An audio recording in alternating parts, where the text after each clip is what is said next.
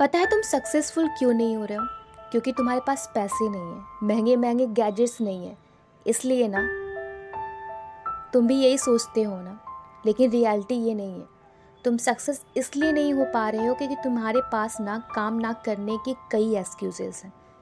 अगर पैसे और गैजेट्स ही सबसे ज़्यादा मायने रखते हैं ना तो आज चाय बेचने वाला देश का प्रधानमंत्री ना होता। तमिलनाडु की गलियों में अखबार बेचने वाला आज भारत का मिसाइल मैन ना कहलाता।